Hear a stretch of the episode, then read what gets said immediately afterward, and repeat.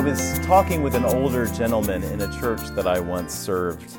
He lived with his granddaughter and her young family. He was sort of like the Uncle Charlie of the family in My Three Sons, if you remember that show. He helped to cook and clean and carpool the kids around. One day, he was complaining about kids these days and how different they are from the good old days, you know, when he was younger. He said one time, Back in my day, in the summer, we'd go outside with our friends first thing in the morning. We'd hop on our bikes, and our parents probably wouldn't see us until dinner time that evening. And they didn't have, and they didn't have to worry about us, and they didn't have to give us bottles of water to take with us. Heck, if we got thirsty, we would just go in someone's yard and turn the garden hose on and, and drink from the hose. And even though I was much younger than this man, I remember drinking from a garden hose. Everyone who's tried it knows that water from a garden hose on a hot summer day is really the best tasting water of all. The last time I bought a garden hose, I noticed a tag on it that read, Safe to drink from this hose. And I thought, you mean there are hoses that aren't safe to drink water from? Because we didn't give it a second thought back when we were kids. My point is toxic garden hoses notwithstanding, we Americans have a luxury that the vast majority of people in the world today, not to mention in the history of the world, don't have. We, we turn on our faucets in our houses or we turn on the spigots outside, and out comes fresh, clean, potable, safe to drink water, as much as we want, and it's relatively cheap.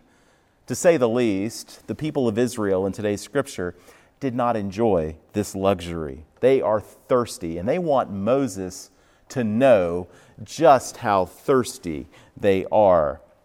Verse 3 But the people thirsted there for water and the people grumbled against Moses and said, Why did you bring us up out of Egypt to kill us and our children and our livestock with thirst? Listen, I'm not minimizing the Israelites' need for water. You can survive for weeks without eating food, but you can only last a few days or less without water. I'm not making light of their crisis. It's just that if you read the previous two chapters of Exodus, you'll see that grumbling against Moses in the face of a crisis has become a recurring theme. In chapter 15, a few days after crossing the Red Sea out of Egypt, the people came to a stream called Marah. They were thirsty, but they couldn't drink the water there because it was bitter. So, what do they do? They grumbled against Moses. Moses prayed, God intervened, and voila, fresh water for everyone. In chapter 16, the people are hungry. In fact, they're so hungry, they're hangry. So they grumbled against Moses. Moses prayed, God intervened, and voila, God sent quail for them to eat in the evening. And the next morning, and all the mornings to come, uh, there was something that they'd never seen before. It was manna it was some kind of miraculous bread from heaven. It was this white, flaky stuff, fine as frost on the ground, Scripture says. It tasted like wafers made with honey. It was perfectly nutritious, and they could eat their fill of it and be satisfied. For the next 40 years, God miraculously fed the people of Israel with this manna. With this in mind, doesn't it seem crazy, if not downright stupid, that their first response to this latest crisis, a lack of water, is to blame and accuse Moses and ultimately to blame and accuse God of leading them into the wilderness to die? That's what they do, though. I remember as a five or six year old kid uh, trying to learn how to swim. I was never very good at it, and I didn't learn until I was an adult. But my dad tried to teach me, and he would take me out into the part of the pool where my feet could not touch the bottom. And as I, as I clung for dear life to the side of the pool, dad would walk several yards away from me, you know, in that part of the pool where I couldn't touch the bottom. And he beckoned me to swim out to him into his waiting arms, into his safe and strong arms but I was so worried that I would drown between the side of the pool and where he was standing. And I really didn't trust Dad to keep me safe, to take care of me. And he knew that. And he said to me one time, Brent, if I didn't love you and want to keep you safe, you would have been dead a long time ago. I didn't know what he meant at the time, but I do now. In so many words, he was saying, Haven't I proven that you can trust me? I've kept you alive this long. What makes you think I'm going to stop now? What makes you think I'm going to let you drown now? Trust me. In the same way, hadn't God proven himself trustworthy to the Israelites? God did not miraculously lead them out of slavery in Egypt, miraculously lead them through the wilderness with a, with a column of smoke and fire, miraculously lead them across the Red Sea while the water welled up on each side of them like two walls, miraculously release the water and drown Pharaoh and his threatening army, miraculously purify a stream of bitter water for them to drink, miraculously feed them in the evening with quail, miraculously feed them in the morning with bread from heaven, only to bring them now to this place called Rephidim, where he would now let them die of thirst. Like I said, it's crazy, or at least stupid, to think that way. And yet, here we are. If the Israelites had learned the lessons of chapter 15 and 16, instead of grumbling to Moses and believing that he and God were going to let them die, they should have said to themselves something like this It's true that this riverbed at Rephidim is dry. It's true that we're thirsty and we need to drink. It's true that based on these circumstances, from a worldly point of view, our situation seems pretty hopeless. But you know what?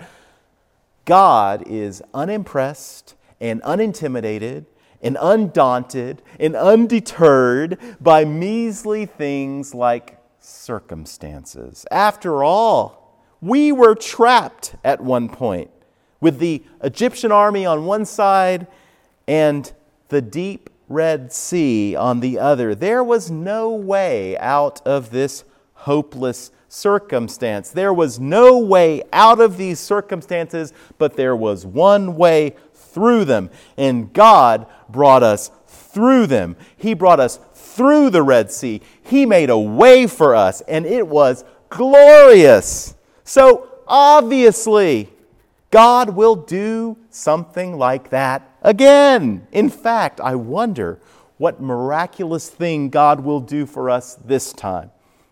I can't wait to find out how God is going to glorify Himself and rescue us from these circumstances this time. I can't wait to see what God is going to do. Well, that's what the Israelites should have said if they had learned the lessons of the previous few chapters. But they didn't learn those lessons. But guess what?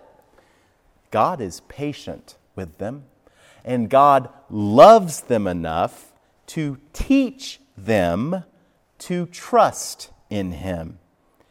And that's why God has put them in this situation. That's why He's testing them to teach His beloved people, slowly but surely, to trust in Him. Because God knows that grumbling, like most instances of anger in our lives, is a sure sign that we are not trusting in God. And maybe, maybe the Israelites would deny what I'm saying at that time. They might say, What does God have to do with this? We're not mad at God. We're mad at Moses. He's the one that got us into this mess in the first place. I mean, and sure enough, look at verse 2. They said to Moses, Give us water to drink. As if, as if Moses were hiding some secret stash of water somewhere and, and uh, he's unwilling to share it with them. What kind of question is that? Then in verse 3, why did you bring us up out of Egypt? And there's so much irony here because we know things that the Israelites don't know. We know that rescuing Israel from slavery and leading them to the promised land was most assuredly not Moses' idea. On the contrary, look at chapters 3 and 4. Moses tried to tell God in a dozen different ways that he was not the right man for the job. He tried to talk God out of his plan. Moses did not want to do this. So it's no wonder that Moses points the Israelites to the one who is ultimately responsible for the situation they're in. He says in verse 2, Why do you quarrel with me? Why do you test the Lord? In other words, he's saying, Your problem is not with me. You think it's with me, it's not with me, it's with God. You're grumbling against me, but I'm not the one you should be angry with. God is the one who's responsible for all this. God is the one who brought you here. If you're going to be angry with someone, at least have enough faith to be angry with God. Because at least if you're angry with God, you'll be angry with the one who's in a position to do something about it. There's a lesson here for us. Every time you grumble, every time you complain, every time you get angry, turn your grumbling and complaining and anger into a prayer. Because at least you'll be directing your grumbling and complaining and anger in the right direction, in the direction of the one who has the power to actually do something about it, even if God chooses not to change the circumstances in response to your prayer, let God give you whatever grace or insight or patience or peace that you need to handle these circumstances. And don't stop praying until God does that for you. 20 years ago, when I was still an angry young man myself, um, I saw a fantastic and deeply Christian movie called The Apostle. It starred Robert Duvall. It's not a kids' movie by any stretch. I think it was rated PG 13. But at its heart is a strong gospel message. In the movie, Duvall plays a successful energetic Pentecostal preacher named Sonny who gets into a lot of trouble. I mean, his, his wife cheats on him. He loses the megachurch that he's pastoring in Texas, and well, other bad stuff happens, most of which is his own fault. At one point, he has moved in to live with his mother, played by um, June Carter Cash. And one night, in the middle of the night, we see Sonny pacing the floor of his bedroom with his hands up in the air like this, shouting at the ceiling. Turns out he's praying. And here is some of what he says Somebody, I say somebody, has taken my wife. They've stolen my church. That's the temple I built for you. I'm going to yell at you because I'm mad at you. I can't take it. Give me a sign or something. Blow this pain out of me. Give it to me tonight, Lord God Jehovah. If you won't give me back my wife, give me peace. Give it to me. Give it to me. Give me peace. Give me peace. I don't know who's been fooling with me. You or the devil. I don't know, but I'm confused. I'm mad. I love you, Lord. I love you, but I'm mad at you. I'm mad at you. Ever since I was a little boy and you brought me back from the dead, I'm your servant. What should I do? Tell me. I've always called you Jesus. You've always called me Sonny. What should I do, Jesus? This is Sonny talking now. And as he's pacing the floor and shouting at the Lord in the middle of the night, the phone rings. His mother's in bed asleep, but she answers the phone, and it's a neighbor. It sounds like you have a wild man over there. Are you okay? Is that your son? And Sonny's mother says, That's my son. Ever since he was a little boy, he either talks to the Lord or he yells at the Lord, and tonight, well, he just happens to be yelling. Notice, the people of Israel don't even have enough faith to yell at the Lord. They don't think the Lord is going to do anything about it, so they just go and yell at Moses instead. Does, does that require any kind of faith to yell at Moses? No, because he's standing right in front of them. Well, I'm a lot like the people of Israel. I wish I had learned all those years ago something that Pastor Sonny in the movie understood. If you're going to be angry, be angry with God. Tell Him about it. Turn your anger into a prayer. God can take it. He knows that you don't like this situation that you're in, but as Pastor Sonny understood, since ultimately God put you in this situation in the first place, it must be part of His plan for you. Listen, if He had a plan for His people 3,500 years ago with Moses in the wilderness, he has no less of a plan for his people today. And if you're in Christ, you are a part of God's people.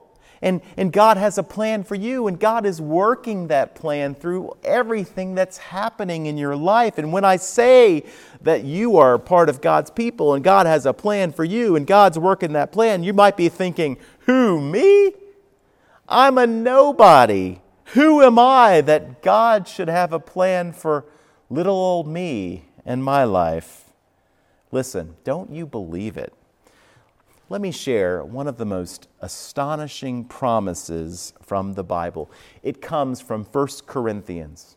The church to which Paul was writing was badly divided over a number of issues. Among other things, the church was split into factions based on which apostle was their favorite. Some said, I belong to Paul. He's the best. He's my guy.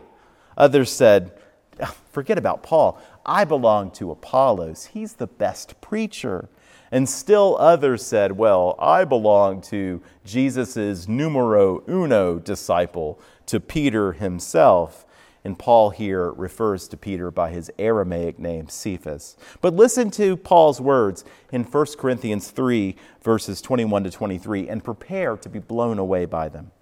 So let no one boast in men, for all things are yours, whether Paul or Apollos or Cephas or the world or life or death or the present or the future. All are yours, and you are Christ's, and Christ is God's. In other words, here these church members are arguing over which apostle they belong to. And Paul says, You don't get it. The point is not that you belong to me or Apollos or Peter. The point is, we all belong to you. Because our Heavenly Father, in His sovereignty, is enabling us to serve you and your best interests always.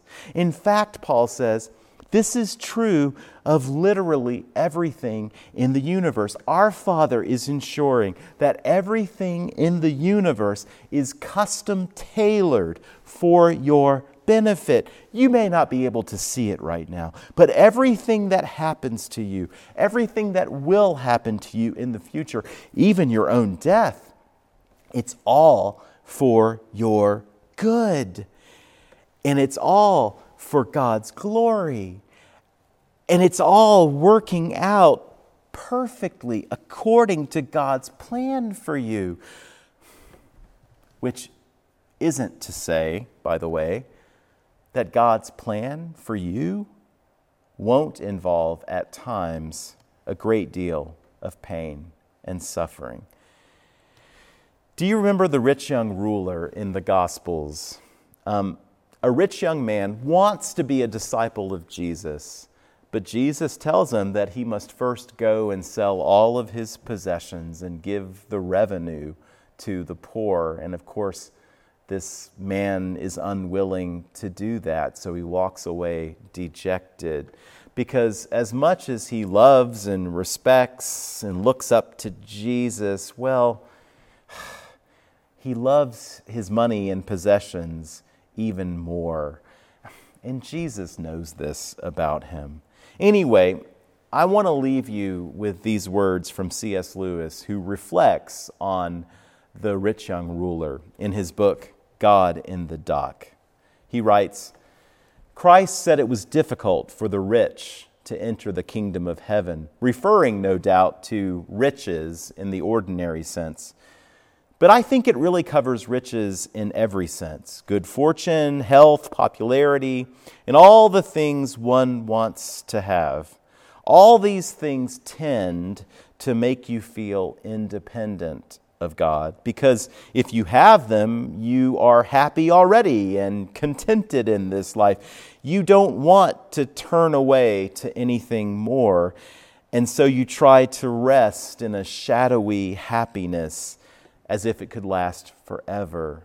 But God wants to give you real and eternal happiness. Consequently, He may have to take all these riches away from you. If He doesn't, you will go on relying on them. It sounds cruel, doesn't it? I'm beginning to find out that what people call the cruel doctrines are really the kindest ones in the long run. I used to think it was a cruel doctrine to say that troubles and sorrows were punishments, we might say today, discipline. But I find in practice that when you are in trouble, the moment you regard it as a punishment or discipline, it becomes easier to bear. If you think of this world as a place intended simply for your happiness, you find it quite intolerable. Think of it as a place of training and correction, and it's not so bad. not so bad. That's classic English understatement. If through the pain and suffering, if through God's discipline of his children, we get to experience more of Jesus, more of his presence, more of his love, more of his grace, more of his power than what God is doing for us in this world, including all the hard stuff. Well, it really is the greatest thing that can happen to us. The question is will we trust him even through the hard stuff? Almighty God, we pray right now that you would give us the faith to believe that no matter what happens to us, good, bad, or indifferent, that we uh, know, uh, we believe and we know that you are working your plan in our life, and that your plan for us is for our ultimate good, it's for our lasting happiness and joy. And of course, it is for your glory. And, and we want to enjoy your glory, God. And uh, so we pray that you would give us the faith to turn our anger, our bitterness, our complaining, our grumbling into a prayer to you, that we could bring it to you in prayer and that you could heal us of our anger. And that will enable us to trust in you more and more. We don't want to be angry at you, God. And of course, we pray that that's a short you know experience that we have and that and that you'll you'll heal us of those things that make us angry and that you will um, help us to find joy um, in and through every experience in life. We pray this in Jesus' name. Amen. Thanks for listening. If you're in the Toccoa, Georgia area, I hope that you will come and worship with us at Toccoa First. We have live in person worship every week, and we also have online worship. Please see ToccoaFirstUMC.org for more information.